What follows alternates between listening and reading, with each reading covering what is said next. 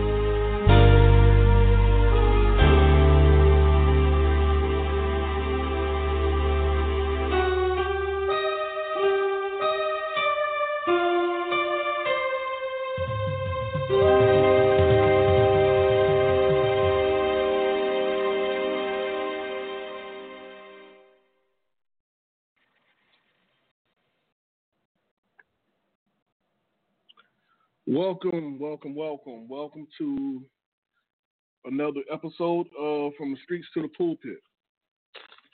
Uh, I am your host, the number one, Mr. Quick, and let's get right to it. Who have we forgotten about? With everything that's going on, legalization of this, legalizing that, this right and that right, this is on fire, save this animal and save that tree all of that great cause. But what about the homeless and the hungry right here in our own backyard? You have the liberty to do whatever it is you want to do with your money. You send it to people that you may never see, meet, in countries that you may never even visit. Now, one time have I heard anyone donating to that cause? And if I have overlooked anyone, any group, please forgive me. I believe it's time to shed some light on uh, the people that's in our backyard that's doing a little bit worse than us. Without further ado, let's get right to it.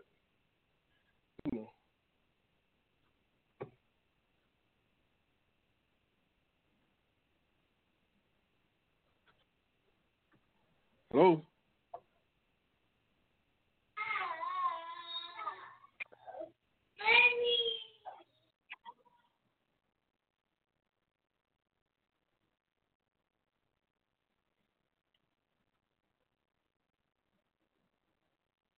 I believe that we have kind of forsaken and forgotten about those people who we see coming off the interstate or the, or the highway or standing in between the median. Whatever the case may be, we don't think their situation is in, is is as serious as those we've never met, and it almost seems as though we're looking at it from a judgmental eye. It's it's like, well, they can do something for themselves, but you know, this tree or this animal or whatever the case may be, or whoever is in more need than them. How is that possible when they're humans as well? As well. I get what you're saying. I think that you know part of it also is is you know like you said we're quick to for for whatever reasons to do something and donate to causes that you know like in Australia for instance or you know um anywhere else um there are a couple of different things you know that come to my mind that um when when we talk about that first you know we, we they may be doing it because you're right and may say, well, you know, Australia can't help their situation, but a homeless person could have helped their situation. And they kind of look at it, you know, through a judgmental eye, saying that, you know, because they they may assume that every person's story is the same. They may assume that people end up homeless because they were, you know, on drugs or, um, you know, on welfare and or and defrauded the government and got put out and different things like that. But you know, the the fault in us is is that we're quick to judge um and reluctant to help. So I think that that that could be part of the reason why. I mean, you there are some good people out there, and you do. There are very little stories. Well, there could be more than I'm aware of, but there are stories about out there about people um, homeless people being helped and different things like that. But it just seems like the the stories that get the most attention are the ones when we're doing a GoFundMe page or you know playing a tournament so that we can support someone in another country.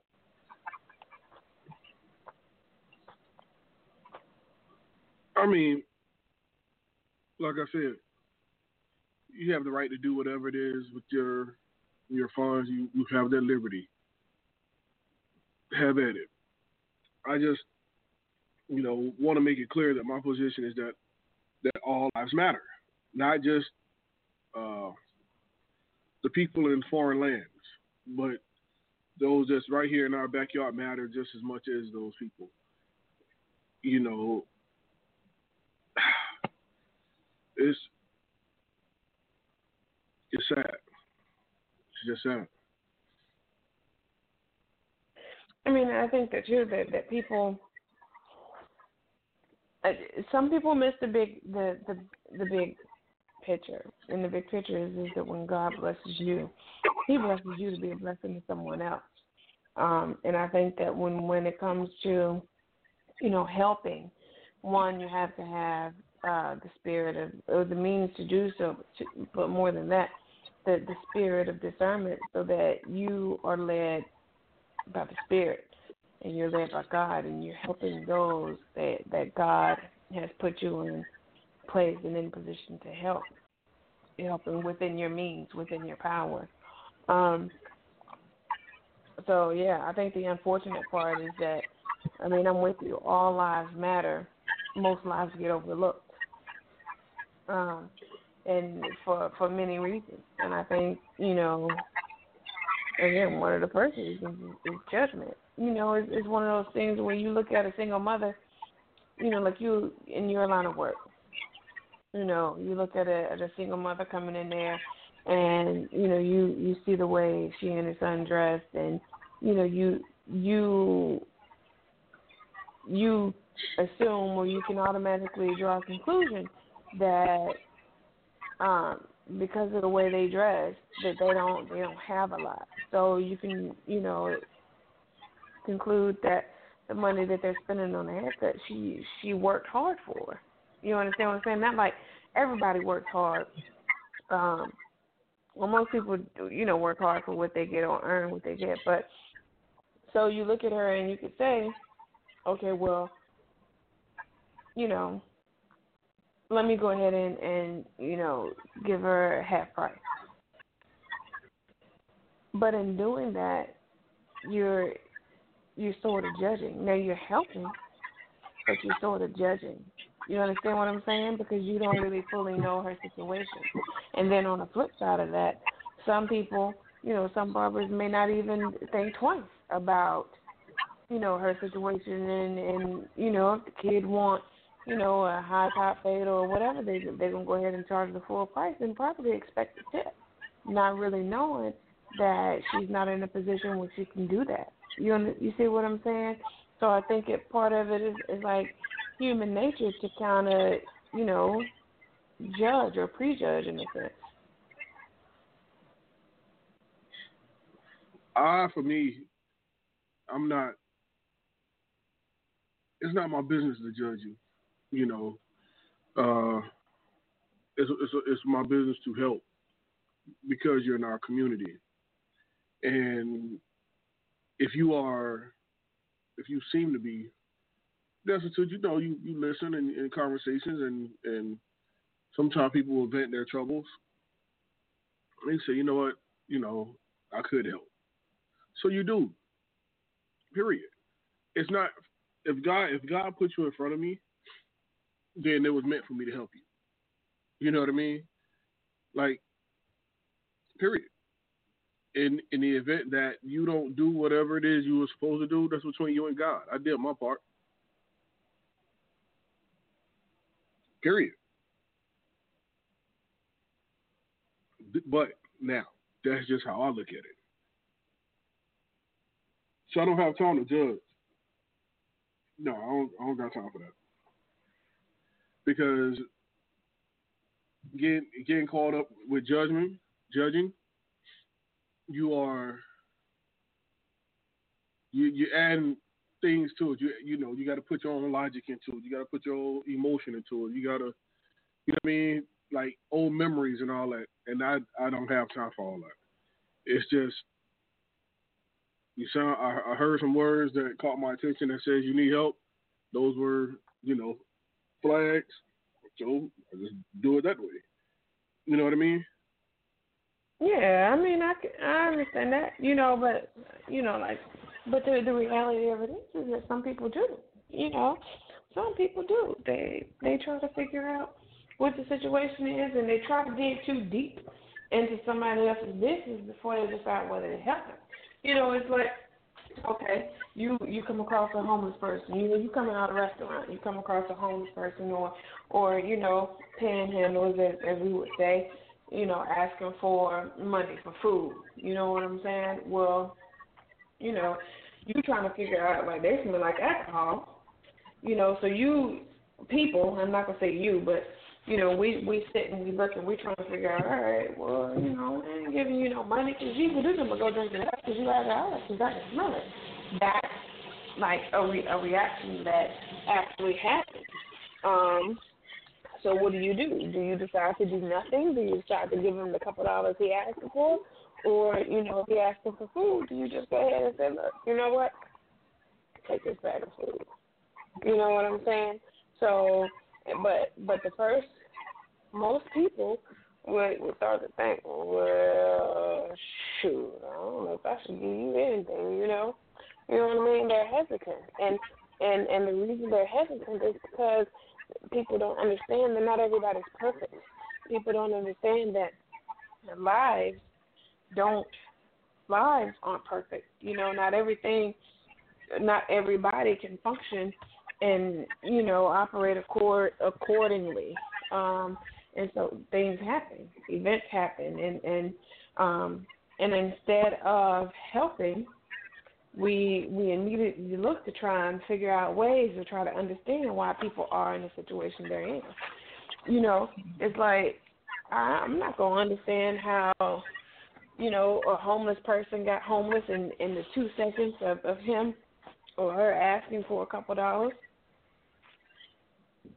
But instead of asking for for a name, or you know, or taking the time to sit and buy them a cup of coffee while they can, you know, when they can get warm, take them in someplace, buy them a meal, buy them a cup of coffee, and listen to a story, listen to their story, because you never really know, you know, how much help that is. Um, Absolutely. Yeah, the crazy, you know, the crazy thing is Alicia Keys got a new song. I don't know if you heard it or not. Just dropped like this week or last week called Underdog, and you know, in that story, she's basically talking about the underdog and, you know, said that, you know, they said I wouldn't make it, but I was made to break the mold, you know, and, and talked about the lady who has conversations with cab drivers, the lady who, you know, came across a homeless person and, and asked his name and and he was just amazed that, you know, no one's ever done that before and she sat and she had time for a story. You know, so it's like one of those things that things like that don't happen often enough. I agree. I agree. And I think that's the reason why we're so reluctant to give, you know, because we don't even take time to acknowledge that they're a person. You know what I mean? We don't identify them as a person. When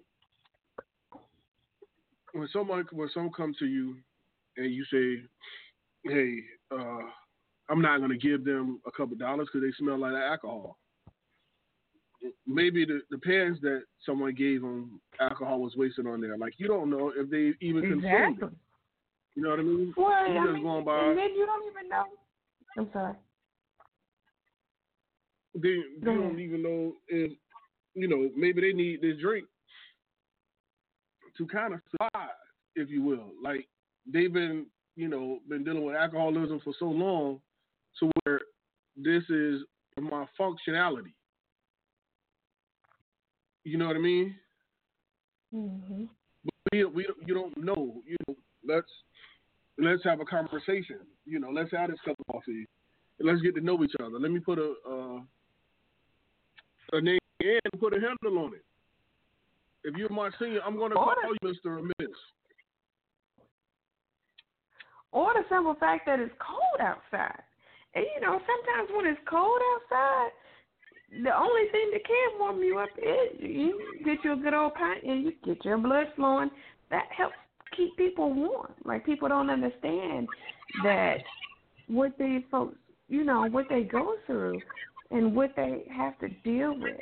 You know, they could have, uh, you know, like you said, they they could have been in in uh, in a tussle you know, and and somebody else's alcohol wasted on their clothes. You know, you never really know somebody's story, but it's it's part of taking the time to pull your head up, look at them, and ask, you know, okay, well, what's your name?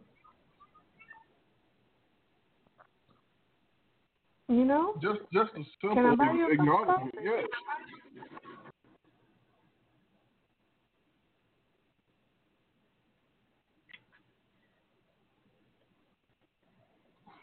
that acknowledgement goes can go a long way. That could do more for somebody than you think that drink could. You know what I mean? Because mm-hmm. that could be the reason why they they feel like they need a drink because there's no one in this world. So the moment you introduce yourself or you know what have you, uh, and even shake their hand, now it's like maybe to no one else I'm I'm I'm a nobody. Well, I'm sorry to everyone else. I'm a nobody, but to this person, I am someone. Mhm.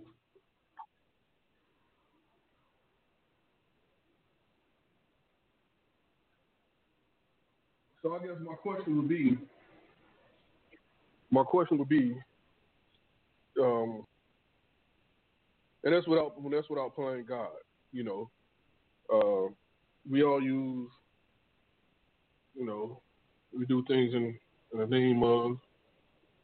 But when it comes to having these these conversations with everyone, I think that we first must remind people that that all lives matter, right? Not and not in a sense of uh, black lives or white lives or blue, red, or what have you, but just humanity. Human life right. matters. Mhm. I mean, you have to you you know you have to think about it. We have to stop being so. I don't I don't know if the word is afraid. It's almost like it's almost like I hate to say this, but you remember when you were younger and you'd be like, "Oh, so and so got cooties," you know. It's almost like we treat each other as if we got cooties. Like if if you stop and you speak to, you know, um, someone who's homeless, or if you stop and you speak to somebody who looks like they're just having a bad day, you're almost afraid to speak to them or afraid to hold your head up and smile at them um, because you don't want what they got, as if as if their issue can jump on your back, you know, and take you under. You know what I'm saying? It's almost like we. I don't. So I don't know if fear is is the word that I'm looking for, but it's almost like that. Like I don't want what you got, so let me just go ahead and keep on walking, and you know, you stay out my way, I'm gonna stay out yours because I'm, you know, I'm good, I'm making it, and you not, you know. So we don't want to be bit by that cootie bug and be dragged down. But you know, God didn't make us that way. God, God made us to to pull our brother and sister up. And again, it never, it may not even take, you know, money. It may not take food. It may not take something for you to give them something, but just a, a little bit of time. Yeah, or you don't want you don't want anyone to see you make having that relation, right? Like, when even also when you was young, they see talk to, ooh, that's that's on that's your boyfriend, or you like them, you know what I mean? So you mm-hmm. don't want Mhm. anybody to see you having that conversation. But I Mhm. believe that avoidance we avoid because if we address it, then we feel as though we're obligated to correct it. You know what I mean? Mhm.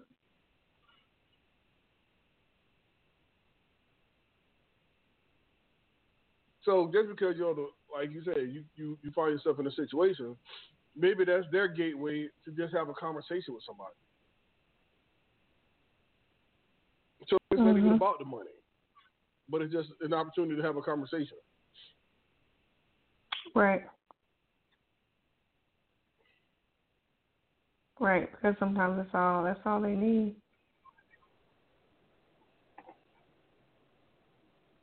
I was You know. going to the movies, and the guy was outside and was like, "Man, let me borrow. Man, you got a dollar so I catch the bus?" The lady said, "Man, ain't no bus running this late." But he was then he started laughing, and he was down there. You know, like he it, it, it almost seemed like the conversation because he really was he was sitting down. But in that case, it just seemed like it was more about conversing with someone.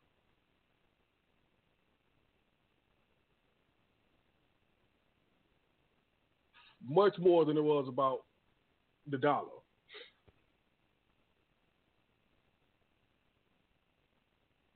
Possibly.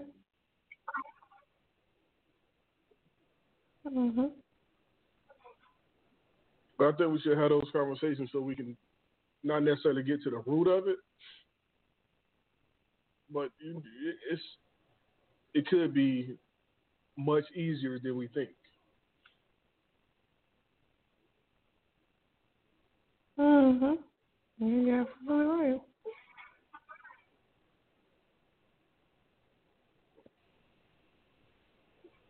When I was when I was younger, at, at at night, you know, you watch a late night television, you see these ads come about, you know, a dollar can feed a dollar day can feed a kid in Africa.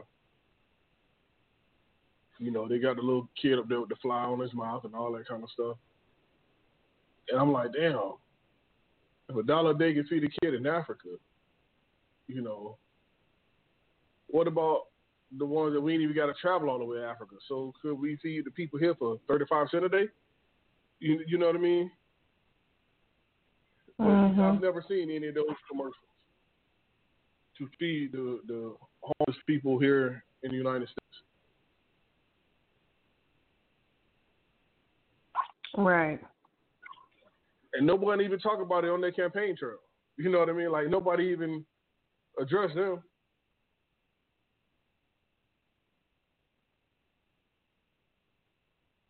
So Why is that? again, I guess we have forgotten about the homeless.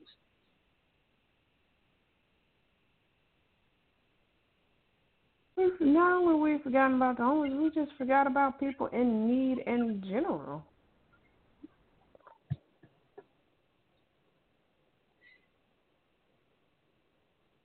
Yeah.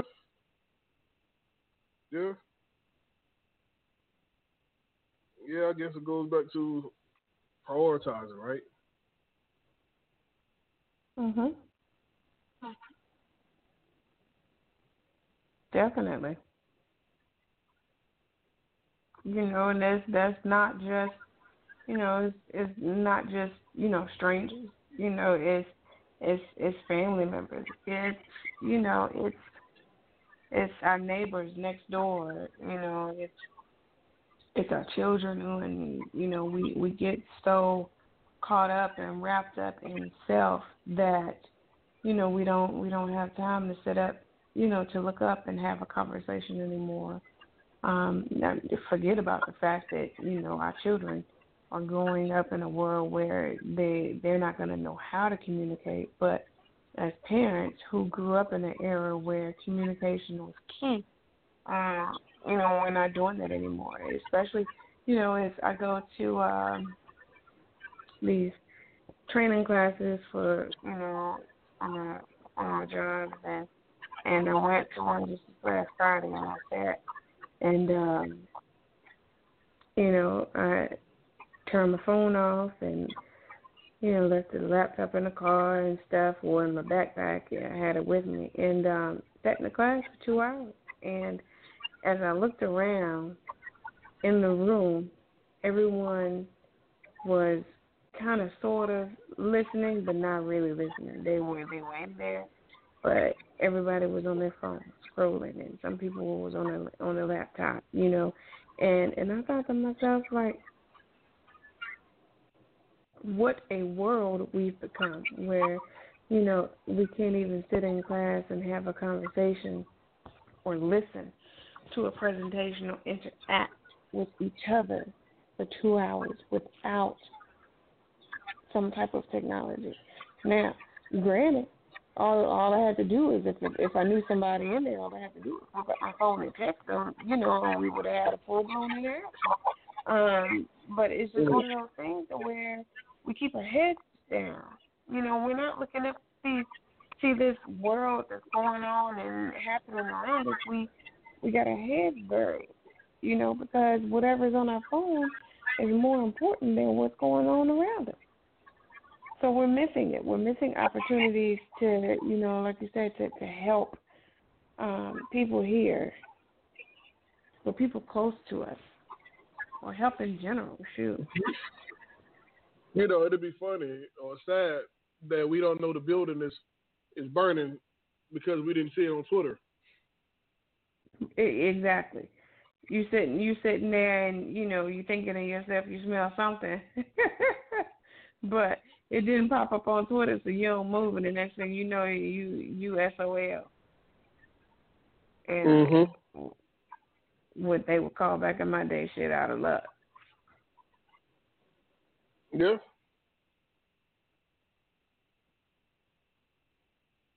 That's that's sad. that's you know you can't yell or go search for so and so. You just oh man, the guy who you who wear the blue jacket all the time. You know, where is he? Mhm. Mhm. Yeah. Well, I think as as as a society, as a community, you know, and I say this all the time, you know, we got to move away from from the system or or everything being so transactional, and let it be more about humanity. You know what I mean? Like, just engage with each other physically. You know, you if I can't hug you, you're not my friend. You can follow me all day long, but if I don't, if I can't hug you, you're not my friend. So our influences and our engagement have to be with those that we can touch. Mhm. Because I mean, think about it. When you you know you love grandma, you love your uncle and aunt or whoever long distance, but they have you on the phone longer than ten minutes. You tune them out. You know it's blah blah blah blah blah blah. I've heard this before, or what have you. But that friend who's No, right here, y'all can sit right here and talk about nothing forever.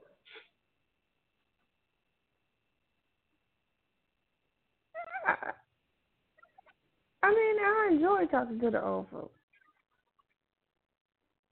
The problem is, you know, it, it like you said, well, it's life is happening, and so for me, I can't miss something going on here.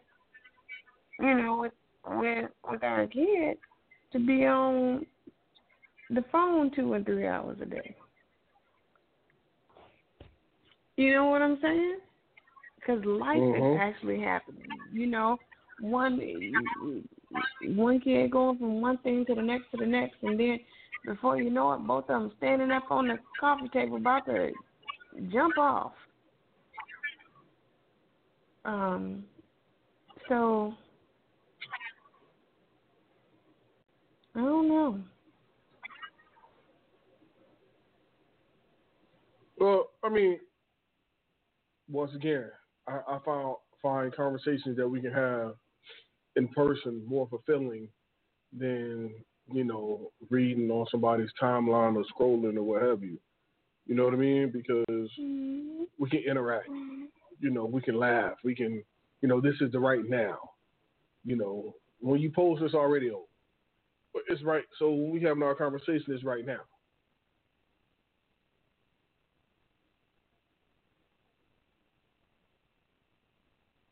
I can dig it.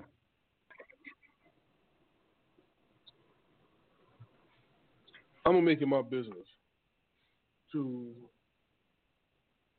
go and just have a conversation. I, I, talk with him. Well, I, I actually I kind of do like I talk to this guy. He he stands outside the store playing the sax.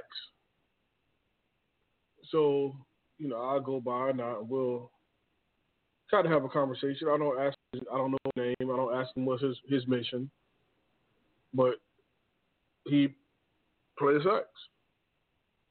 I give him a couple dollars, you know, for for his talent. I enjoy his, you know, and we I keep it moving. But tomorrow, if he's out there, if it's not cold, I'm gonna have a conversation with him.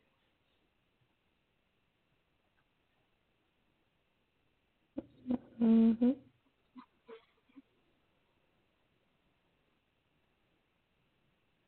Do that. So I guess that's I guess that's my challenge to everyone who's listening. Just stop and ask the guy who's asking you for a dollar or two. Ask him his name, his or her name. I'm not saying you got to shake hands or all that stuff. Just, you know, before I give you this dollar or two dollars, what's your name?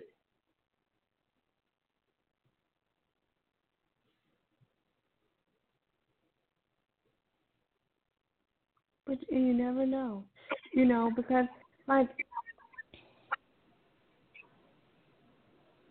what's the show we watch?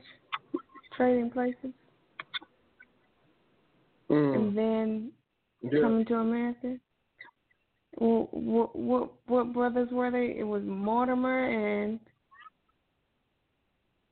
Ra- Randolph. but Randolph and Mortimer. They they were they stockbrokers and own their own firm in one life, and then in another, they were homeless. But you never, you never know who you might run across. And who you might impact. True.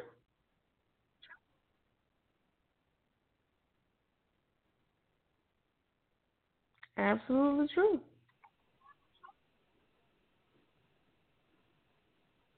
I believe that, you know, just just human interaction. Human interaction can can be so impactful, but we tend to we just we just running from it because we've forgotten that we were in that position, maybe not destitute. Actually, you know what? Maybe we were when we needed a ride when we were younger to the to the store, to the mall, or you know we wanted some new this or another that. You know what I mean? We we we had a conversation there. It was family, but we still had to have a conversation. Mhm. But now it's like, you know, nah, I'm gonna text. And I think I'm gonna go. I'm gonna, I'm gonna talk to my son about that. If you want something from me, don't text me. Call me. Let's have. A, let's talk about it. You know what I mean? Don't just text and ask for permission. Yeah.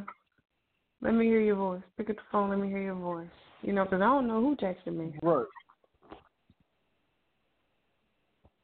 You know, and and and it's it's here's the thing. It's convenient, but I tell you, like sometimes the only reason I'm texting is because you know um, one I'm working and I'm actually too busy to you know take the time to pick up the phone call. But you know when I find myself texting family, it's because I don't want to talk. You know, usually when you don't want to talk, you ain't got to pick up the phone. Um, but it's it's the lazy way to check on somebody. It's the lazy way to reach out. It's the So can you way. can you even consider it personable? You know, On text? Nah. That's like one of those things where don't text me happy birthday.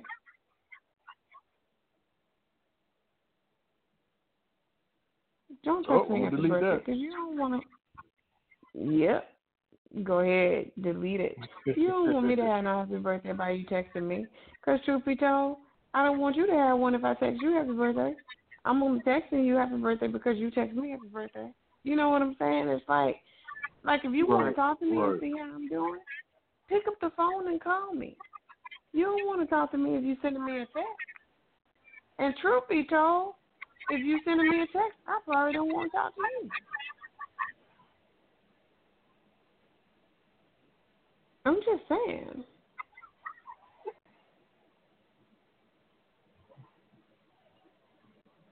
Well, you know, I, I can dig that. I think that we just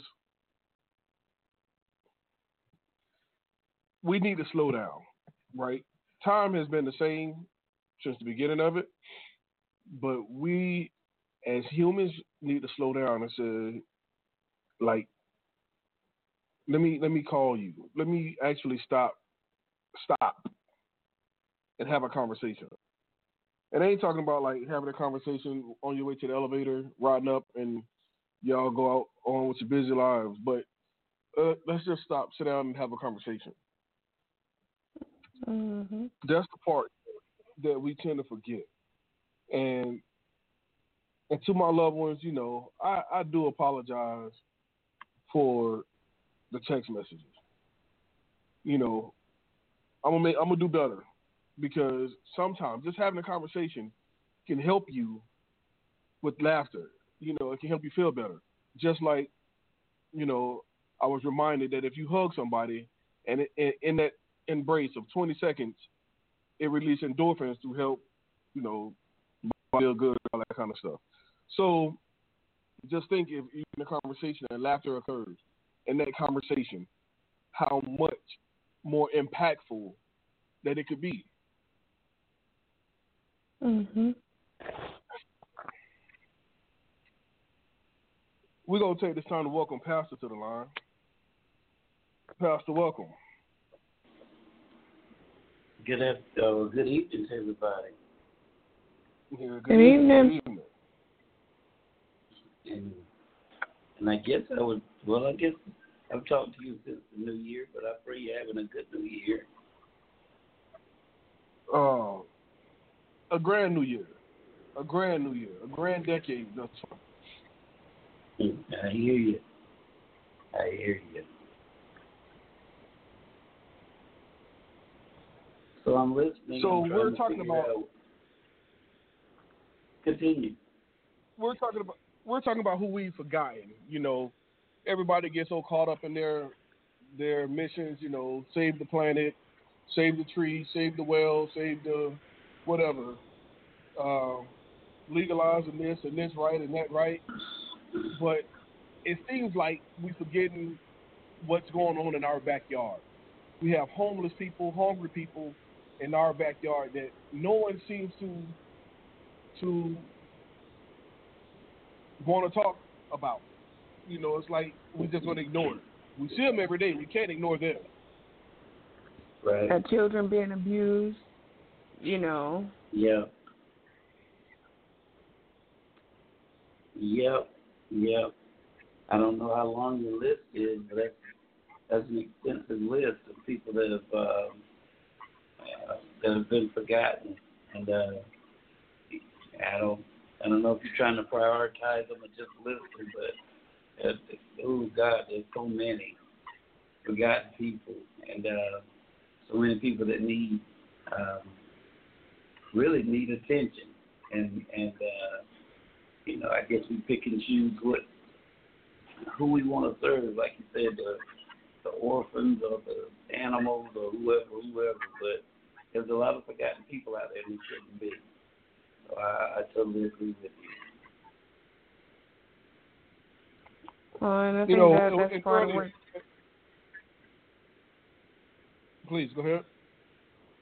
Well, I was saying I think that's part of what sparked the conversation. You know, we were we were talking about um, you know what's happening in in Australia, um, and then you know just more on kind of a local level. You know about the prison system in Louisiana.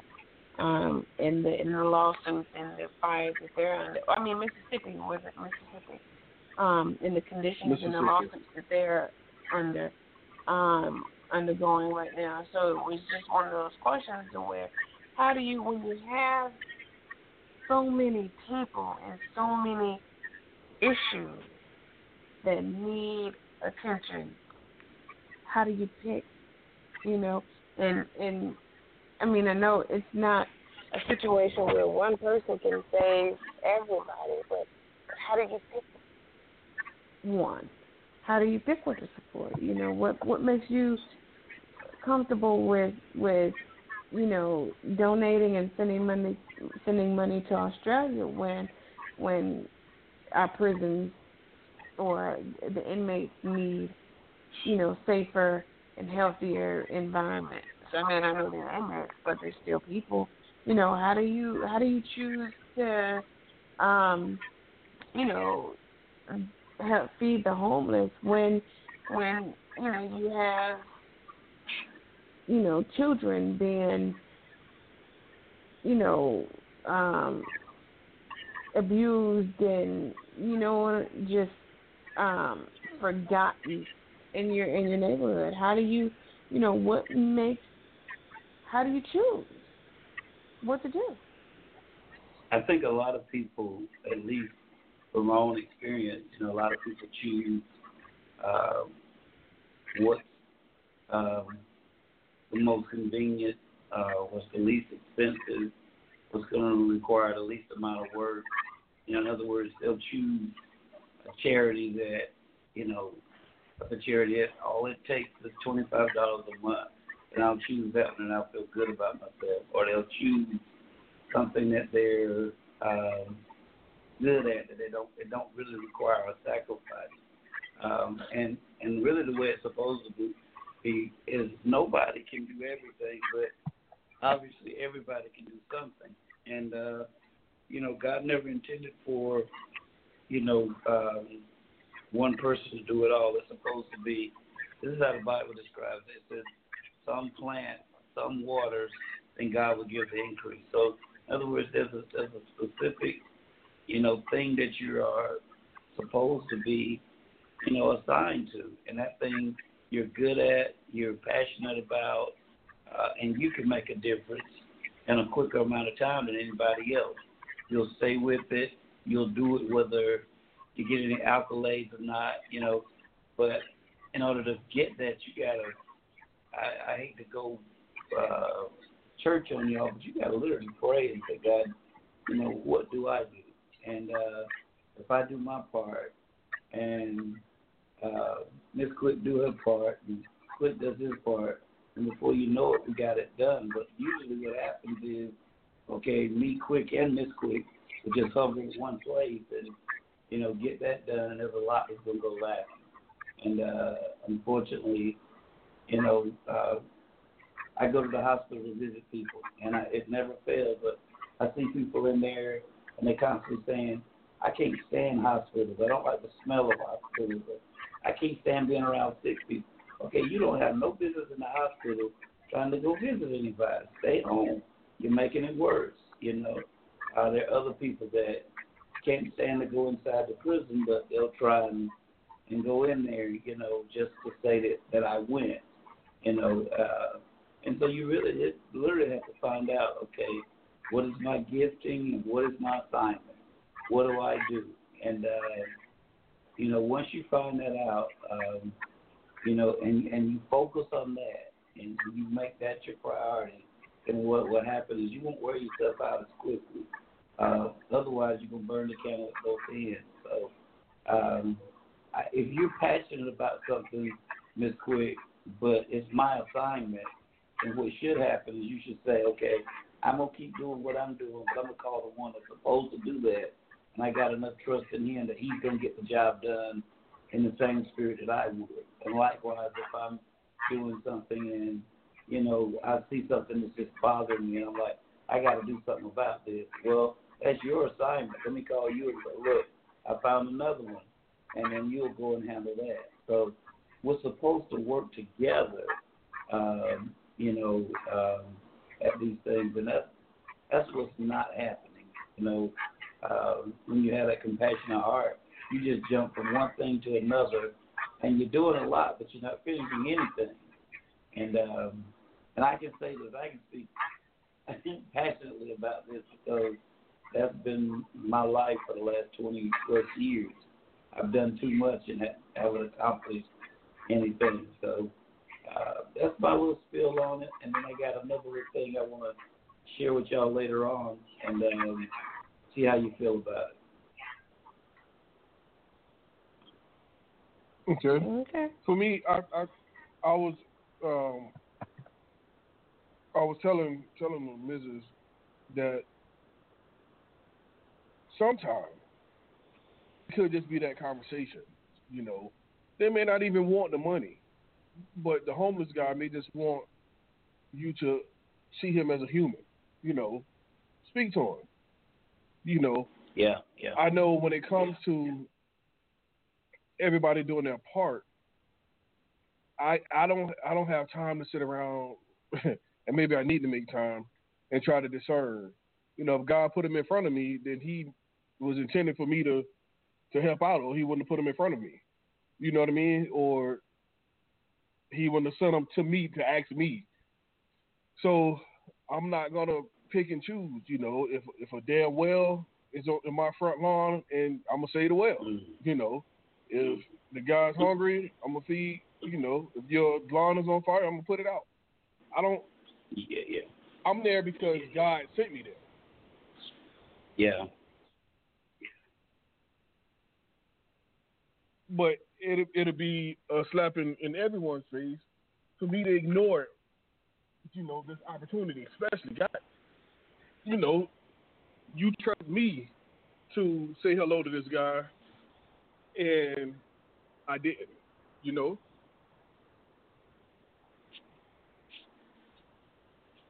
Happens all the time. It happens all the time. And that's that's what I was meaning by we pick and choose what we want to do. We don't take on the homeless guy. We don't take on, you know, uh, you know, somebody like that. It's like that's that's gonna require too much. Or we'll throw some money at it, and uh, you know, like you said, maybe they just need conversation. Maybe they just need encouragement. You know, uh, and you can go on about your business. But uh, a lot of times we just don't take time to find out what is needed. We just look and make an assumption of what is needed, and we, we really we really just don't know. You know, there's a lot of people on drugs um, and things like that. I really do believe if we, not everybody, but if we spent some quality time with them, you know, there's a reason why they're taking the drugs. There's a reason why they're drinking. You know, and it could just be a bad habit. I got that, but sometimes, man, you know, people are trying to find relief from whatever, and uh, if we were to take the time to talk to them, uh, you know, maybe they would feel some self worth and wouldn't do it. Now I can't say that for certain, but that's just how I feel sometimes, you know. Well, if if, if I have a problem and, and and you continue to feed the problem by ignoring me, because that's what the problem is, you know, I know one thing, you know, the weed the weed man don't ignore me, or or the guy who's selling the pills don't ignore me. So I'm gonna go to where I'm comfortable, where I'm wanted, if you will. So I think Yeah. that we gotta stop stop judging, if you will, and just just help. I mean, it's the human thing to do. You know, don't try to think about why they're there or put yourself in that situation or try to put them in your situation. The light about to change. Let me give you these couple dollars or let me introduce myself and we're gonna keep it moving. You know, it, uh, We're gonna take this time to introduce uh Shay to the line. What's going on, y'all? How's it going? Another day. I'm just I'm just listening. All right, well. We'll go just your mic is live whenever you're ready. Me and Pastor about to go ahead and uh, dig a little deeper for you. Go ahead. I want to touch on it in a minute. I know I'm uh, about to hit the dead spot. So once I touch that dead spot, I want to jump in because I have my own two cents what on on on addiction and you know why a lot of people do it. Just speaking from personal experience. Okay. Well, we'll talk about that. But I know for me, Pastor and Miss Quick, when it comes to, I don't, I don't got, I don't got the time to try to really, you know, figure out or use the discernment as as you would say in biblical terms. You know, who to, who not to, what to do, and all that. You know what I mean? Like, I can't pick and choose.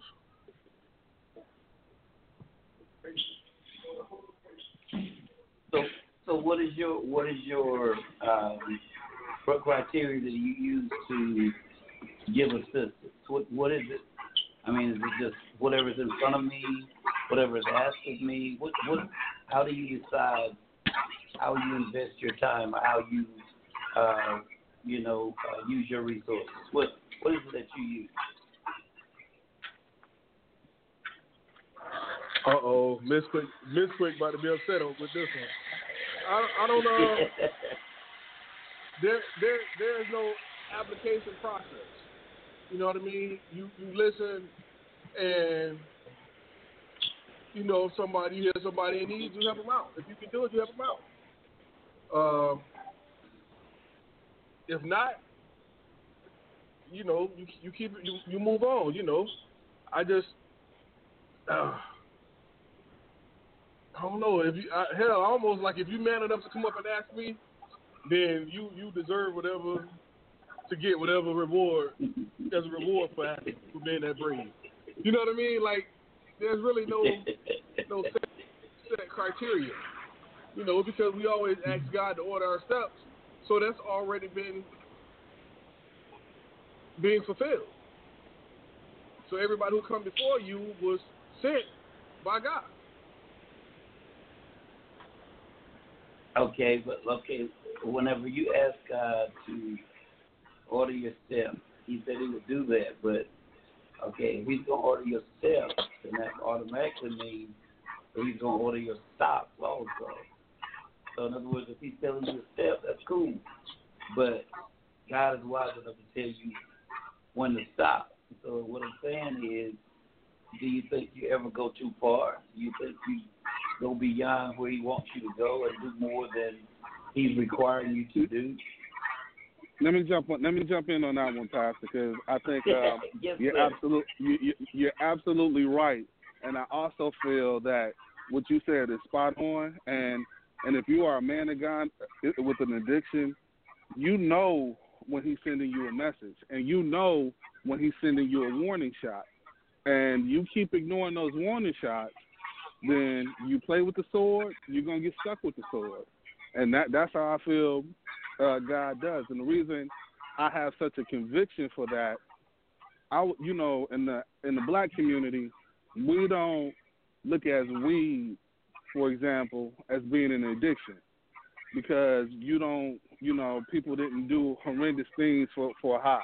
But if you don't eat to to if you don't eat a dinner to go get a bag of weed, if you don't pay a bill, or if you don't get your if you don't take out your out of your you take care of your priorities or let them fall to the side for weed, then that's an addiction.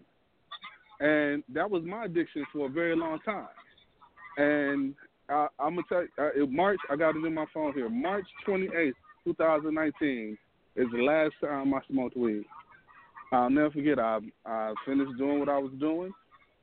I came in my house and always, you know, like to take my nap and numb that painness.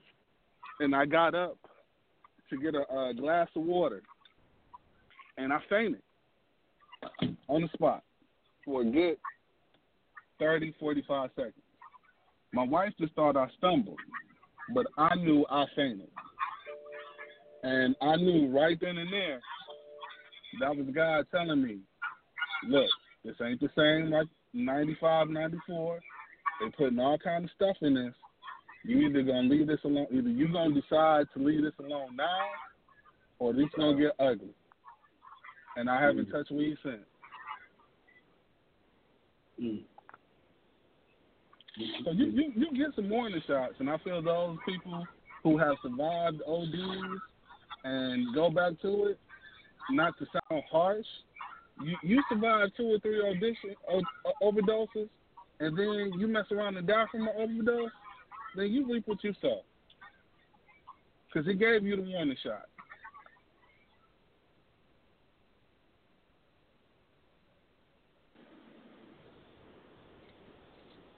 Well, I can I, I I see where you're going with it.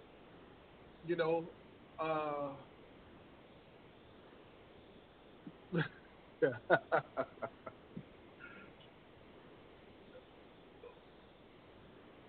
sometimes addiction isn't their only problem. How many people actually stop and find out why they're addicted? You know what I mean? I think deep down you know also, why, but at the same time you don't want to address it. That's that's the biggest thing right there. If we don't, if we ignore it, then it's like it goes away. But that's not the case. If somebody come up and asks you for a dollar and you ignore them, they're not going to pay. We come out to be mm. right there.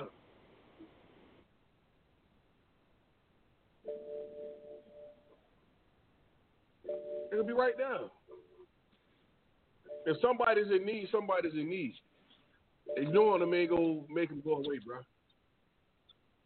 Oh, you should never ignore you. You know, you should never ignore. But I think one of the reasons when you pay attention to those people who who, who do get to go to rehab and things of that nature, I think one of the biggest misconceptions with rehab is removing them from their element. Of course, when you move somebody from their natural environment and element, they have no choice but to conform to the reality that is there that where they're at now. And when you put them back in that element, a weak person is bound to crack. Uh, it, it, takes a strong person to kick, you know, heroin, uh, crack. I mean, it's you know, it, it was designed for a reason. It was designed to not to be kicked. So you know, to your point, you definitely um, always got to be there for a person. You shouldn't abandon a person. I, I, totally agree with that, but at the same time, I almost feel like you have to go. The, the, the means of rehabilitation have to be changed a lot in order for someone, for majority, because there are plenty of people who kick, and, and those people are strong. For, but for those people that have those demons that just are going to torment them for life, they they need more help and, and bottom line more structure in order to be successful. Okay, so we got a decent. But what about that that, that guy who's standing out there who's hungry? You can't forget about him. Oh, no doubt. But just you know, this is just like we talked about in, in, in the shop um, not too long ago. You know, what's unfortunate when you when you look at our society, there is really we can you can spend and, and we're fine with it. We'll go watch a, a, a movie that costs five to six million dollars to make, and then we drive past that person, like to your point, that needs that sandwich. But if we ever th- and we'll pay athletes millions of hundreds of millions of dollars to play a sport. But just and you and you made a point to this.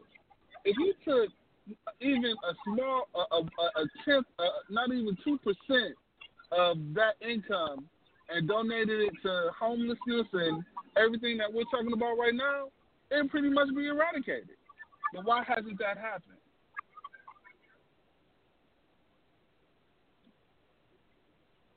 That's a very That's good question. question. You should ask. We just talked about this.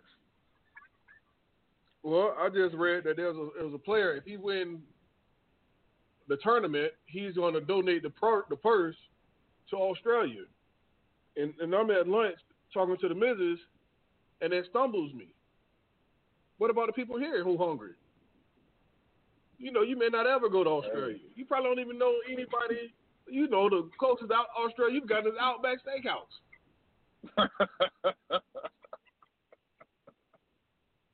and here we are. Hey man, that's that's what we do. So, Pastor was asking me, how do I discern who to uh, decide who to help and who not to help? I'm gonna ask you that question. How do you decide who to help and who not to help? And if you don't help nobody, that's fine too. No, man. I you know I, I look at it like man, like my granddaddy said, man, he was very old school dude.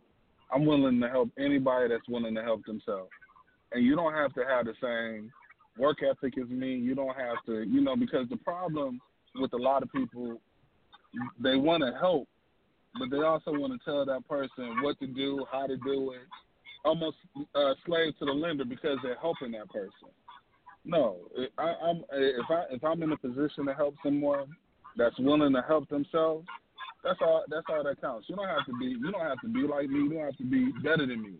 But you got to put forth some effort. And you're gonna stumble. You're gonna fall down, like Donnie Clayton said. But it's gonna rock with. Gonna give you so many times to burn me down. And and I'm not gonna. It ain't no three strike thing. But you know.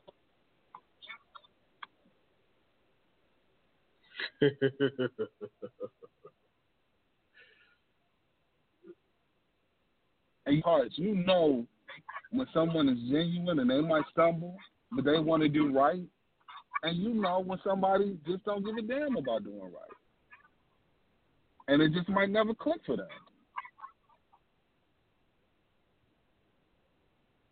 Okay. Miss Quick. I'm here. How do you decide or make discernment of who you're going to help and who you're not going to help?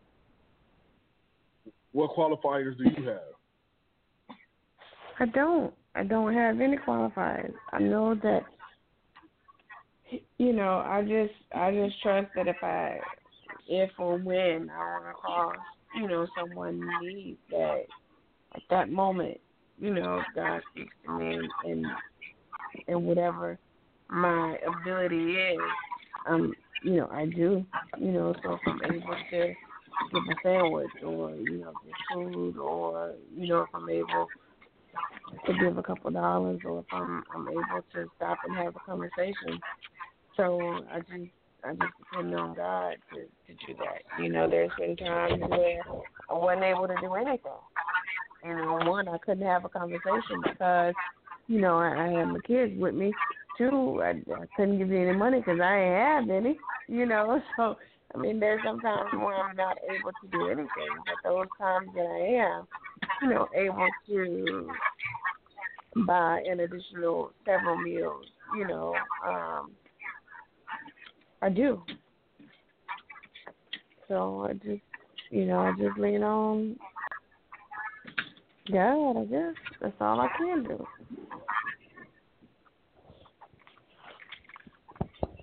I So- mean, if, if go ahead. I, I'm about to ask Pastor how he decide. You know, how he discern. well, the first thing is, like the foot said, I, I I know I'm not supposed to help whenever I don't have the means to do so. In other words, if uh, you know, if you come up to me and say, "Hey, man, uh, listen, can I can I can I use your car?"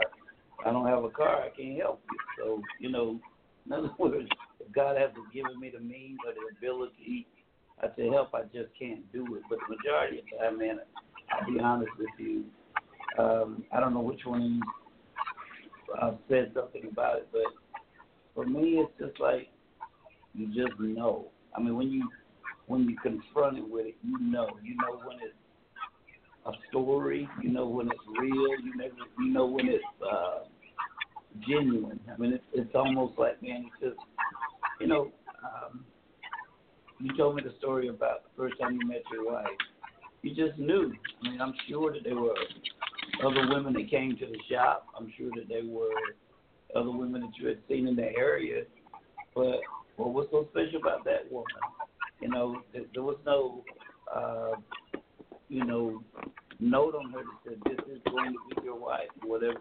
But you knew. You just knew. I think it's something God places on the inside of us. You, you just, I don't know. You just know. I, I can't say it any differently than that. I, I just know, and uh, you know, and uh, one of, one of the other reasons that really helps me is that if you've ever been there yourself, you can recognize. I guess it's like someone who they used to say game recognizes game. You know, if you've ever been hurt in the area, you can tell when somebody else is genuinely hurt. So, you know, I kind of just as I go about my day, I start off by saying, Lord, if there's, you know, if there's anybody I can help, if I can be a blessing, if I can make a difference, and you know, you direct my path. You you let me know, and uh, and usually, you know, it, when it comes, I honestly just know. I mean, I that sounds silly, I guess, but I just know. And uh, That don't sound silly at all. That does. Uh, well, I'm glad because that's the only thing I can I can say is I just know. I mean, I've asked for it early on every morning at 6 a.m. or 5:45. I've asked for it. God, you know, you you order my steps. You you know, you show me where I can be a blessing. Show me where I can make a difference. You know, God, I do want to make money today, but I want to make a difference. So I want to, you know, put a smile on somebody's face. I want to help pick somebody back up. You know, and it's just, um, you know, it's just a knowing, man. I think everybody should have a knowing in their spirit. I mean, all the women you go out with, you know that, that you know what's not the right one, you know what, when it is the right one. You just, you just know. That's all I can say. Quick. You know, we when we when we think of help, the first thing we think of is is monetary. Sometimes it's Oh, not even God, monetary. Sometimes you know, it's just recognizing them as someone. You know, ask them their Mm. name. You know what I mean? Start a conversation. They may do much more than that dollar or two would have done. Yes, sir. Yes, sir. Yes, sir. No doubt about it. I believe that that's how you uh, remember the forgotten. put a put a face with the name. Or, I'm sorry, a name with the face. Or even hell, put a fa- a name with the hustle. You know, whatever it is. Like if they come before you, like I said, you know, I, I'm bald head, black and bearded, and you and you brave enough to walk up to me. Well, then you know, let me give you these two dollars you're asking for. you know what I mean? Like that's the best I got.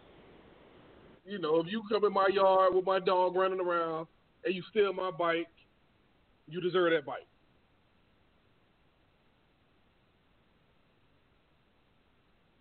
Sorry, I know that may be a little. Now what's little- go, now what now what's gonna happen? Now what's gonna happen if you catch them while they're trying to steal that bike?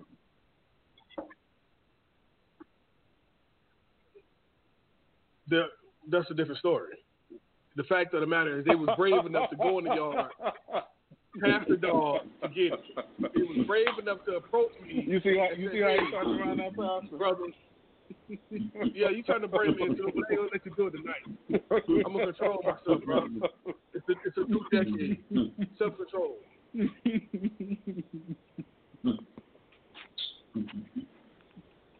let you bring I was just the asking question. No. But if, like I said, if you're brave enough to go in there and go get it, and then you got it. That's it. I'm just being silly. I know, but that's just what it is. So, Pastor, when you when you have when you walk across this this guy, and he out there with his with his kids, you know, you, you're you're a father and husband, so you know how you would feel in that situation. You haven't quite heard from God, so you uh, just follow me. Are you going to empathize with him? Or are you going to be like, oh, no, I'm not going to help bruh. Although I see you out here with your kids. And keep it moving? Like, how would you play that? You're talking to me? Yes. I I've actually had to deal with that um, on several occasions, and uh, the first thing that hit me was just the children because uh, you know I'm not going to tell you I've ever been hungry. I've never been you know like that or whatever, but um, I've been a child and watched my my mother struggle, and that that wasn't a good look. I didn't I didn't like what I saw. But what I had to do was just take a step back just for a second and say, okay, how do I approach this? I know I got to deal with it, but how do I approach this? Well, you got to understand there's several problems going on there. Uh, you got that man with his family. You got, I, I don't know their whole situation, but apparently they got a need out there or whatever. But um, being a man myself, you know, it's man, it's it's a hurting thing not to be able to provide for your family. It's it's for me personally, I don't even feel like a man. I feel like I'm a failure when I can't do for my family. And so the way that I had to approach it, the way that I chose to approach it, I guess you was, you know, I went over and and just started just just just joking around, not joking around, but you know, talking to the kids, telling them how cute they were, how handsome they were, all that, just making conversation. When I got them to smiling, you know, already had, I don't know, whatever it was in my hand, a couple hundred dollars. I don't even know what it was. And I did not let those kids see me give that to their father. I don't want them to think that I did it. I wanted them to think their dad did it, if that makes any sense. And it made the Mhm. dad Oh, feel yeah. like a man. And, and and by doing that, to be honest with you, I felt better. I felt like you know maybe I didn't help a family, I helped the man because that was the problem. Really, the, the primary problem was the man had gotten, you know, he had just lost lost his grip. He had just he had just lost it. I needed to pick him back up. So you know, I gave him that money, and I also had my card in there with it. He did call me, and from that phone call, it took a while, but I was able to find him a, a little piece of a job, and that brother's still doing good to this day. So he really just needed some. He just needed some help, you know. I'm sure somebody else helped him outside of me, but the help that he needed, he just needed to be a man again. That's that's really what he needed. He wanted to feed his family. He didn't necessarily want me to feed him, but he would have done whatever he had to do, you know, to make sure his family was okay. And uh, uh, you know, there's been other times where, you know, I had some other people with me, and check this out. We were going out looking for people like that because this is what happened uh, in Charlotte, North Carolina. They put out a report, and they do it once or twice a year. I can't remember, but they literally can tell you approximately how many homeless people are in the city and where they are. And just to be honest with you, it pissed me off. And the reason it pissed me off was you went out, you did a survey, you know who they are, you know where they are, but you left them there. I don't get that. Right. I, I just don't get that. I, that that made no sense to me. That just I, I to this day I still don't understand it. And they're saying, you know, uh, they did it, you know, for the reasons of saying, okay, if we do put up a homeless shelter, we'll know, you know, what location to put it in. If we have to put up a warming center for the winter, and so you know, we we got a hold of the information, and we went to those spots. You know, not all of them, but we went, you know, to those spots, and we had jackets, we had, you know, socks, we had things like that. So you know, somebody else had done the groundwork for me, but you know? So I took advantage of it like that. So sometimes, you know, it don't just pop up on me. Sometimes I I know to go. I mean, if you know you got homeless people, why not go there sometimes? Maybe not all the time. If God bless you with some extra quick, and then all of a sudden it's like, you know what? I just got this burden on me. I just want to help somebody. And I know you say you don't have time, but if you know that the West Side on Seventh Street is a is a is an area where there's a lot of brothers that's down and out or whatever. I don't know, man. Maybe you need to drive over there and and uh, just see if you can be a blessing. I don't know. I- don't know. But This see, is- that's that's a target. I'm headed. I'm good with a target. But I'm Okay. saying I ain't got time to be trying to, you know, we going over there and we see them out here needing socks. Ah, we there go a Family Dollar. Let's go buy up all the socks we can get and distribute them. You know what I mean? Let's do what we can Mhm. do. I, I'm. I mean, it's too time consuming to sit here and say, well, you know, like, bro, that's Australia. They ain't got nothing to do with us. You know what I mean? Like, quick. He, he, here's the thing. Even biblically speaking, I'm not saying you know those wildfires in there, they're bad. You know, um, my wife is from uh, Louisiana, and whenever Hurricane Katrina hit and all of that, you know, I had a vested interest in it. You know, it's a little more personal for me. But even the Bible teaches us that you know um, that we're supposed to be witnesses. This is how it says. It says in Jerusalem, Judea, Samaria, and the uttermost parts of the earth. What it's talking about is start at home. Charity begins at home. I mean, I would be crazy to leave my wife and children who are starving with no roof over their head to go all the way to uh, Australia to put out a fire. You know, I got to take care of home first. And once I take care of home, you know, then I can I can venture out. But guess what? There are people that have the ability to go out there and take care of Australia initially. And maybe you can't go, but you know what? Maybe you have some resources to to put in their hands. And see, that's the thing about it. You know, I know where the homeless people are because I know where they are. I should be able to call uh, uh, Q's Cuts or whatever and say, hey, man, I got listening, and I, I, I need I need 40 pairs of socks ASAP. And you say you don't even have to do anything but push uh, PayPal or Cash App, whatever that thing is, and then I'm I'm ready to take care of them. So you you you shouldn't feel guilty because we should be working together anyway. You know, so if it's my calling, then maybe you're just going to be the one to finesse what I do. You understand what I'm saying? So it, it, it takes everybody, I do. man. Everybody is not, you know, everybody can't go put out the fire. Somebody got to go pick up some water. Somebody got to learn how to fly the plane. You know, it, it takes everybody, and and that's what I mean about nobody can do everything, but everybody can do something. And so we got to feel good about doing our reasonable service. You know, our reasonable service I when it it. comes to yeah places like Australia. But what I'm saying is, we got so we got to take your home first. Yeah, what about the people that's that's right here, that's that's homeless here and hungry here? Because if we get them, you know, nutrition, and we get them situated, now we got more soldiers to go to Australia. We got more people to help Yeah. put the wells back in the water or whatever. We Yeah. have more.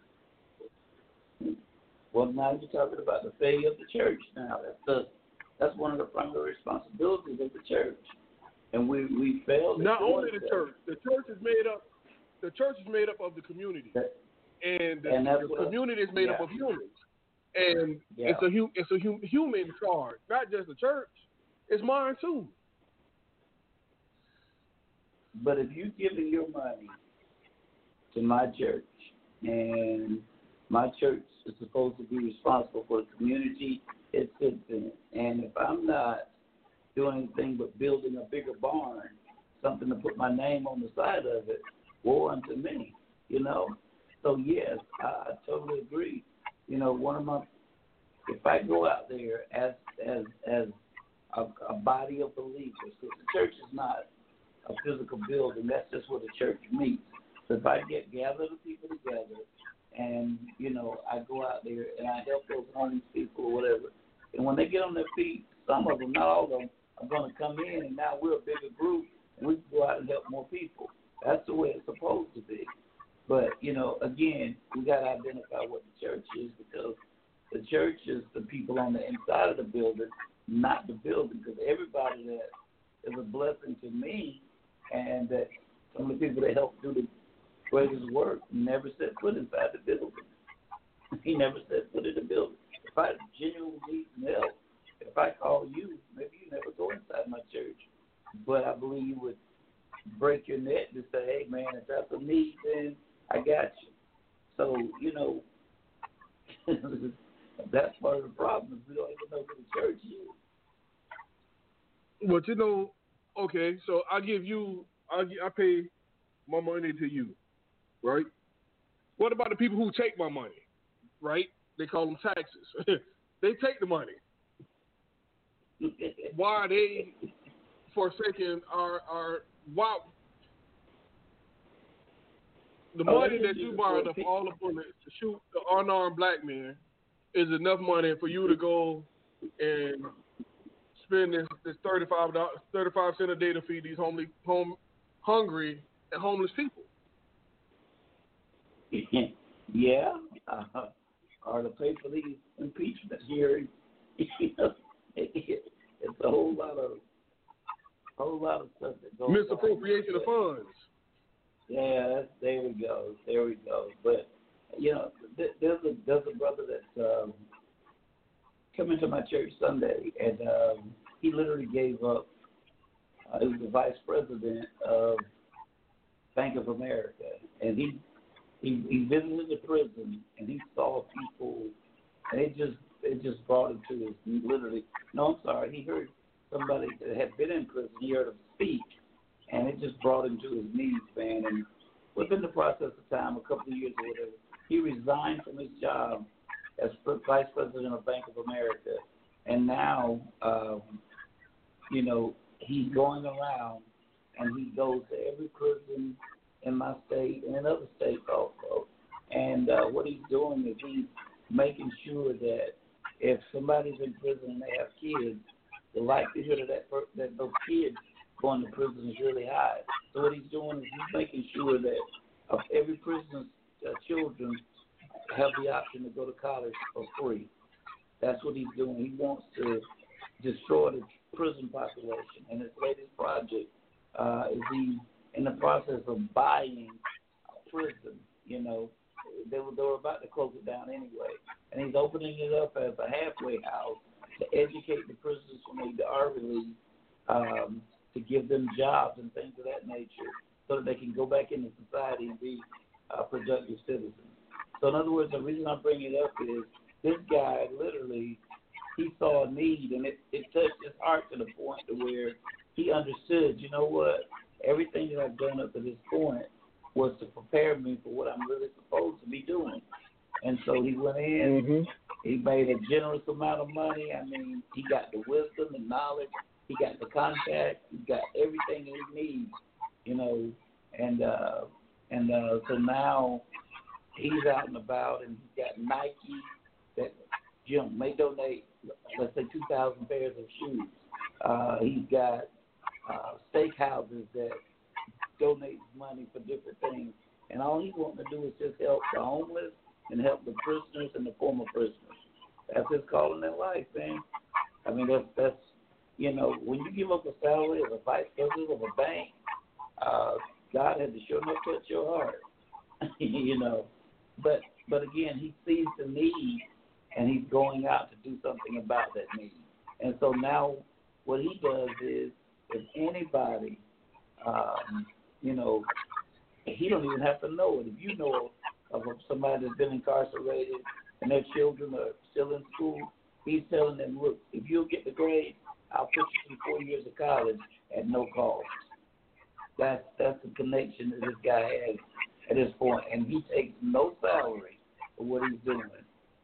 The stocks and all the stuff that he got from being vice president, that takes that more than takes care of him.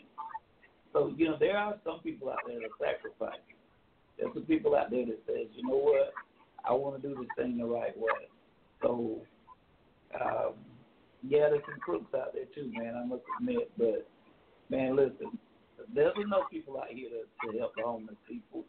I mean, you talked about the athletes, and it always bothered me that every time we get ready to raise money for something, you're gonna put a movie star, uh, you know, an actor, an actress, or uh, athlete in front of me to raise money, and I'm thinking to myself, you're a multi-millionaire. Why don't you donate ten percent? And that one donate ten percent. Now we got the problem. You just on here so you can get more money from me. You know, so we just got this thing backwards, man. And I think that's that's my issue. We do have it backwards. You know, we pay people who to entertain us great sums of money, but the, the people who teach us, right. we we shit them. That's right. You know what I mean? Like, how, how is that? That that just that doesn't make sense. That doesn't make sense. The people who don't do anything, but or or for anybody, but they're more self-serving than anything. Those are the ones that get like all the money, and the kickbacks and and and what have yous. But the people who take who's in the community, those are the ones who you know need help. Yeah. Well, I guess now as good a time as any to tell you um, what I was going to tell you to begin with. You were talking about who we overlooked, and um, you know, you're definitely spot on with you know the homeless. You're spot on with those that are hungry. You know, uh, children. Uh, all those people, you know, oftentimes get overlooked. But I'm gonna tell you about a group that you, you probably wouldn't even recognize it, wouldn't even know it. But did you real do you realize that a lot of people that really go out and help people, they're some of the loneliest people in the world. They they you know, they know what they're supposed to be doing, they do it. But then and, and you know, I was watching a movie it's called Selma and it's about, you know, the the bus boy, boycott back in the day.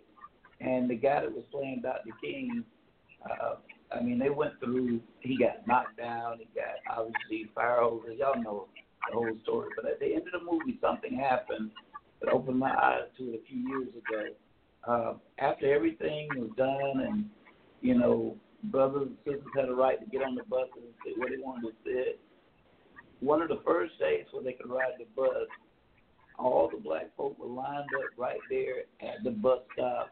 When the bus pulled up, they got on the bus, and then somebody got ready to get on the bus and turned around and said, Dr. King, you know, you want to get on? He said, Nah, that's okay. And he let everybody else get on the bus. And as the bus was driving away, he was just looking at it. And there are a lot of people like that, man. It's like they'll fight for you, they'll help you get everywhere you need to be, but they'll stand there and it wasn't for them. I mean, it's almost like that old thing, you know, the apples that, that's on the, the apple tree, they're not, they don't belong to the apple tree. They're for somebody else. So what I'm trying to tell you is, if Quick is out there helping everybody else, he's probably a lonely person. He don't mind doing what he's doing, what he's doing, but he often goes overlooked. Nobody stops. He don't need your money. He don't need your, you know. He just needs to know, you know what? I thank you and I'm praying for you and what is it I can do for you? Some of the loneliest people are the people that really reach out and and love people. And you'd be surprised, man. A lot of these people are get hooked on things and they're looking for a way out and um, they're by themselves and they're weeping and crying. And, you know, I talked with a man, I guess a couple of weeks ago, about a week and a half ago, and this man is um, an accomplished pastor, got plenty of money, beautiful home, got anything you could ever ask for. But he's one of the loneliest people I've ever met. He's just he's just lonely. It's just feels like he's in the world all by himself, you know. And if he wasn't doing for other people, he wouldn't even want to be on the face of the earth. He's got kids, you know, but he's lonely. So what I'm saying is, a lot of times you look at people and you'd be surprised. You know what you see going on with this football player Antonio Brown. You know, I, guy may be crazy. I don't know. I don't know him personally. Or it may be that you know now that he's not playing football, truth is finally coming out. You know, man, I'm telling you, there's some lonely people out there. The people that um, that try and help. The people that you know, that's where they get their kick from. That's where they get their joy from. They reach out and they help, but after the help is uh, administered, they're walking around lost, man. So that's another group. That's another group that I want you to think about. Doctors, you know, a doctor will blow their head off in a heartbeat. You know, they don't. They don't, they're just not happy people, man. So I just want you to think about that for a minute. Since we're talking about groups that go overlooked. Well, you're absolutely right. There, there, are, there are so many people that that do go overlooked for for whatever reason. But I do believe that if we take the time to have a conversation, there's some things money can't buy. Some things That's right. money just absolutely no good. But I believe that we can change a, a lot of pivotal moments or points could be made if we just have a conversation. I'm not going to give you the dollar. Let's say, let me introduce myself. Let's sit down and have a cup of coffee. So now you're probably not even thinking about getting high, or you probably some, you know, pianist or bassist or some instrumentalist who just abandoned the life because you was tired of it, tired of being a slave to it, or what have you. You don't know who is who that you're avoiding because they don't dress like you, smell like you, or as clean as you are. The ones you're forgetting about.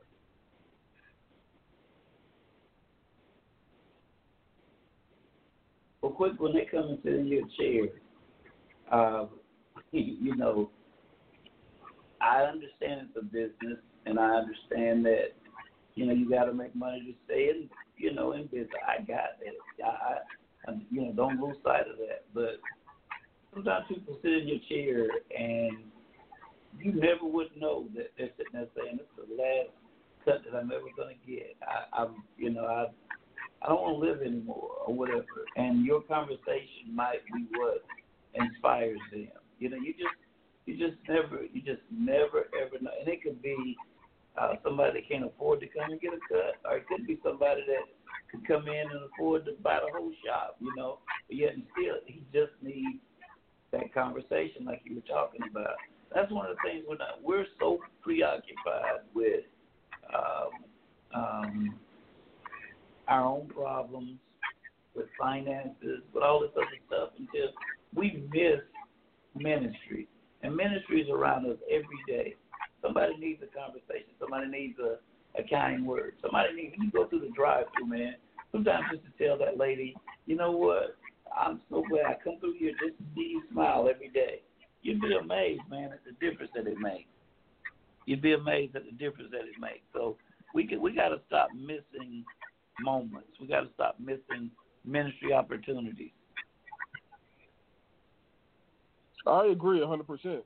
You know, you you definitely want to to have conversations, you know. And I'm in conversation, I'm gonna hear certain key or trigger words that let me know the direction to take the conversation. Or what the move to make at the end. Meaning, you know,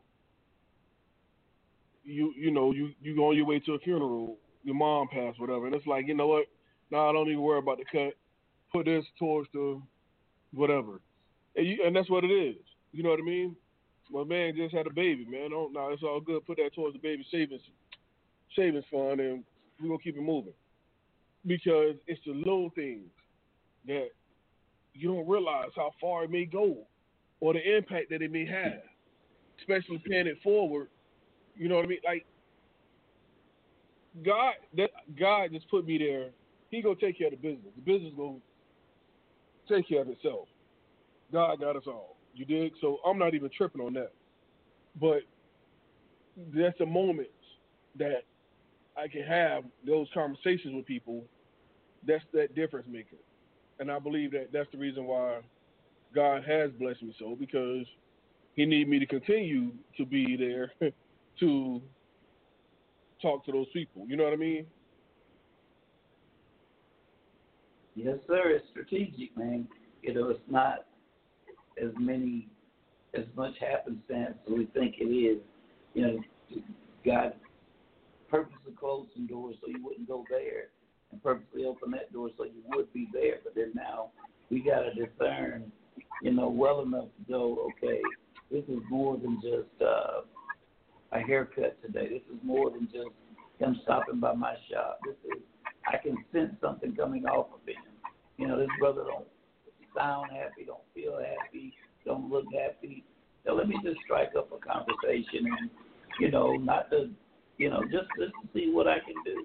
You know, a lot of things are divine appointments, man, and we miss them every single day because our mind is on me, myself, and I rather than what can I do to make a difference in this world? You know, it's So, funny you I say just- that. It was a guy came and sat in. I'm gonna say this, and, he came and he sat in, and he was just quiet, man. Like he, it, it looked like he had it on his mind, and you know, just here and there, just little one word answers and replies I would get. So my, my guy came in and we started shooting it, how we shoot it, and you know, you kind of can see the chuckle, like like he was, you know. So I turned him around. I'm like, you know, I think we talking about the Cowboys or something. I'm like, man, you a Dallas fan? And we started talking. And by the time he left out of there, like his whole everything had changed. You know what I mean?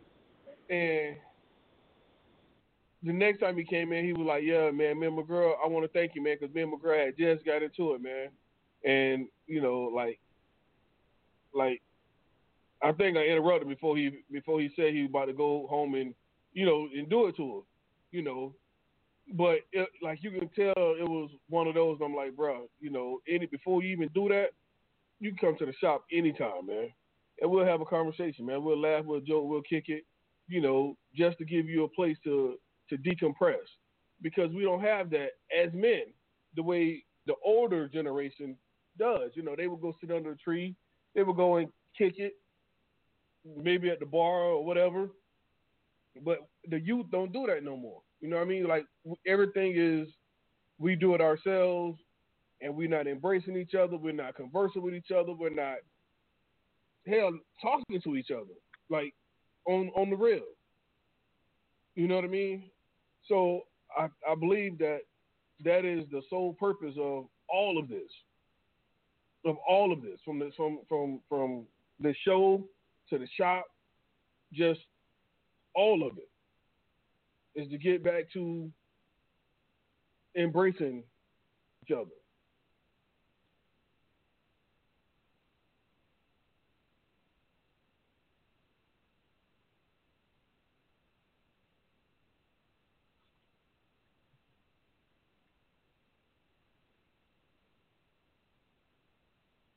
Pastor, you with me?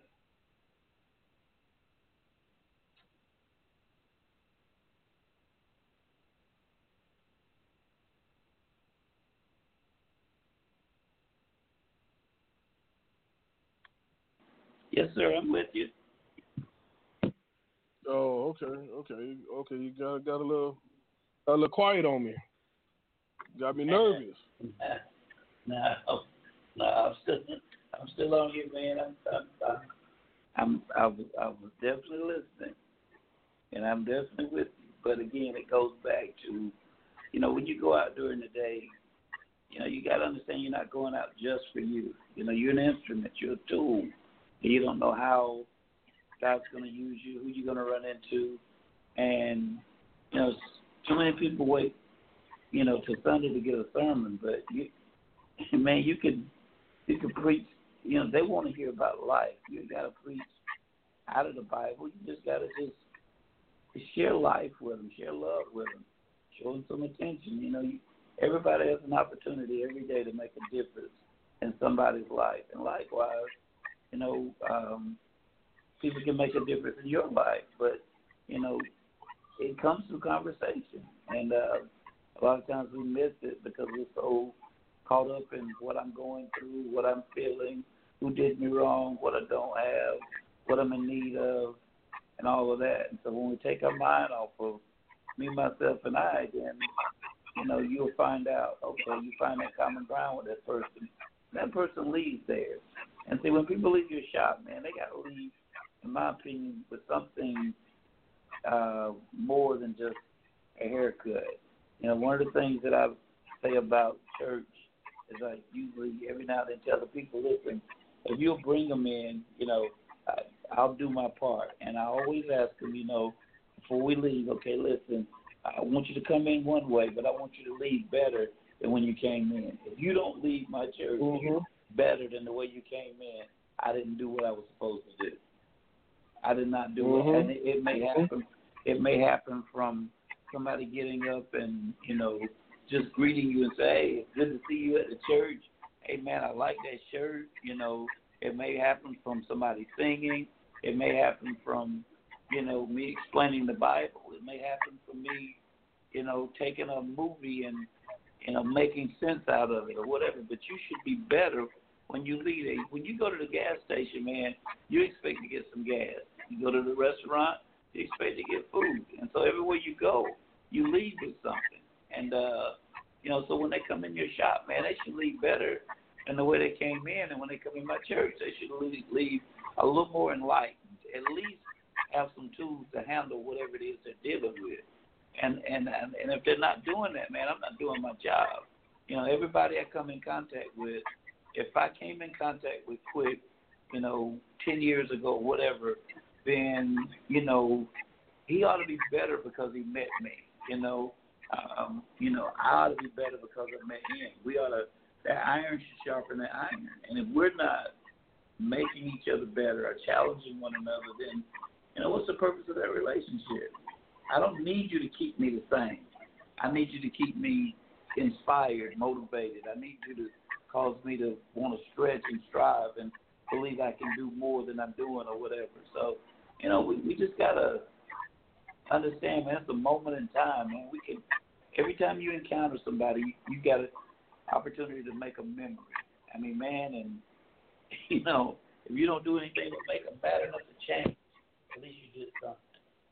So That's we gotta it. stop being so selfish, man, and really reach out and help our brothers and sisters.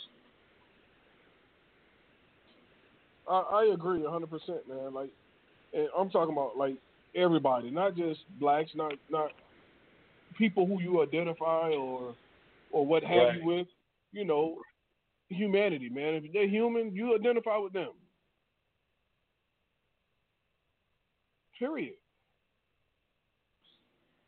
Well, I'm gonna tell you right now. You were talking about saving the whale. I saw a commercial where they grabbed some, I guess they were little ducks or something. I don't. Some oil had spilled on them in the water, and they were taking some dish detergent and wiping them off and all that. That's cool. Ain't got no problem with that. But you know, I, I I think God got a problem with us saving the whales and the dogs and ignoring the people. You know. Right. I don't know how happy he is with all that. So you know, when you do choose your, you know, your your your ministry of choice, make sure you do it according to priority. You know, I'm not saying everybody go kill a whale. I'm not saying everybody go cook a cook a duck. I'm not saying any of that stuff. I'm just saying, you know, if you got a chance to save a whale or save a a, a man, grab that man. Grab that man. I'm I'm uh, I'm hundred percent in agreement with you. You know, I see the commercial all the time, and I see, you know, people going up with with pails and, and cups, pouring, you know, because the well was beached, pouring water on the well, you know. But y'all on the way to the beach, yeah. y'all y'all ignored the dude who was hungry, who was homeless. Yeah, there's probably a dude laying on the beach. Cause he ain't got nowhere else to go, man. Right, He jumped over him to get to the well. right. man. And that's and that's you know that that uh, it just get me. But you know, like I was saying earlier, is this guy who stood outside and he played the saxophone. I don't. I, I always, you know, hold, let him hold a little something, but I, I don't know his name. But tomorrow, I'm making my business to, to, to talk to him and and find out his story. You know, Maybe he's surprised. Maybe. That's what I'm trying. Listen, I, and I hope I hope I do get surprised. I hope I do get a very uh, a very good story.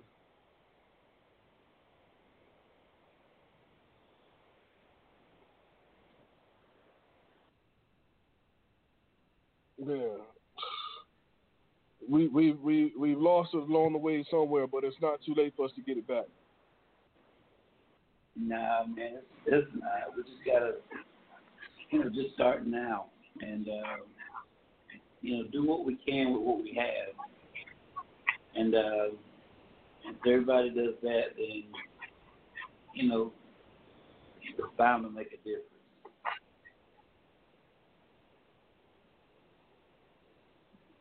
Well, then that's what we gonna do. That's what we gonna do. We'll go out here and make a difference. We go have a conversation. Because maybe that guy who asking for those two dollars, he just want to have a conversation with you. He just want to talk. But that's the only way he can get you to talk. You know what I mean? Yeah. So Yeah. try that. Mm. Man, look, you know what time it is, man. It's time to go to work, man. We we we done found the problems. We just need to prioritize, and we can help everybody if we just get our priorities right. Yeah, you don't know that one man that you touch. You never know how many he may be able to touch. You just never know. That's on. Just never know. So, if you ain't got nothing else, man, let's go ahead and pray us out, man, so we can go to work, man. Let's get it. Let's get it. Let's get it. Lord, thank you so much for um, just honest conversations tonight. Uh, thank you so much, God, that you allowed us to, to get to the point where we realize that opportunity exists all around us. And I ask you to forgive us, God, for ignoring um, all those that we should have helped. And forgive us, God, for misusing resources and you know, whatever we've done wrong. Forgive us, God. And I ask that you give us another opportunity. Help us, God, to use more than just um, money. Help us, God, to um, take advantage of every opportunity. And help us, God, to be prayerful about how we help. People need the right kind of help. And a lot of times it's just attention. A lot of times it's time. A lot of times, Lord God, it may just be conversation. But whatever it is, I pray that you will give us those opportunities, God, to uh, uh, to be used by you. And I pray, God, that we won't overlook anybody, whether it's the homeless, whether it's the hungry, whether it's folk that are unemployed, whether it's, you know, nothing wrong with all these charities, God, nothing wrong with wildfires, helping out there, nothing in the world wrong with any of that. But help us not to forget those that are immediately right around us. Help us, God, to know that, Lord, that uh, uh, uh, we need to start in our own house and make sure our house is in order. And as we go into our house, in our neighborhood, our community, our county, our state, and then we can move on out, God. But please, I pray that we'll use our resources uh, properly. And our resources are beyond our finances. It's everything that we are and everything that we have. Help us to make a difference in each other's lives and help us to know, God, that as we make a difference in everybody else's life, a difference is going to be made in ours. So, God, we've been convicted tonight. As Quick said, we've identified the problem. So now help us to be able to go to work. Thank you so much, guys, for this conversation tonight. I feel it was made, it was it was much needed. Now, God, give us the rest our bodies need, and give us the urgency that we should have in our spirits. Thank you, God. Keep this uh, blog talk ministry alive. I pray that you continue to bless Quick and his wife. And Lord, I pray that this will be a blessing to everybody. I pray that tonight was a wake up call and that we can go out and make a difference. Thank you so much, God. And let us all know that God is more to life than making money. It's more important that we make a difference. I love you, Lord, and I thank you for everything. In Jesus' name I pray. Amen. Amen. That concludes tonight's episode uh, From the Streets to the Pulpit. Uh, I am your host, the number one, Mr. Quick, with my co host, the Mrs. Quick, and my brother, Pastor Robinson, and I guess uh, Detroit Shay. Let's remember all. Let's remember everybody who we walk by. Greet them with a hello, greet them with a smile. You never know how much of a difference that it could make. Don't judge, don't identify, don't convict, just help. That way you have someone helping you to help someone else. That's all I got. God bless you. May He keep you and let Him keep each other, keep us and each other. Peace.